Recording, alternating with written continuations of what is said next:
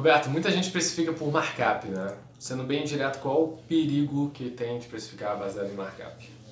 O markup é um multiplicador sobre o custo. Aí você pode considerar o custo incluindo despesas ou não, aí vai depender da empresa. Normalmente é o custo da mercadoria.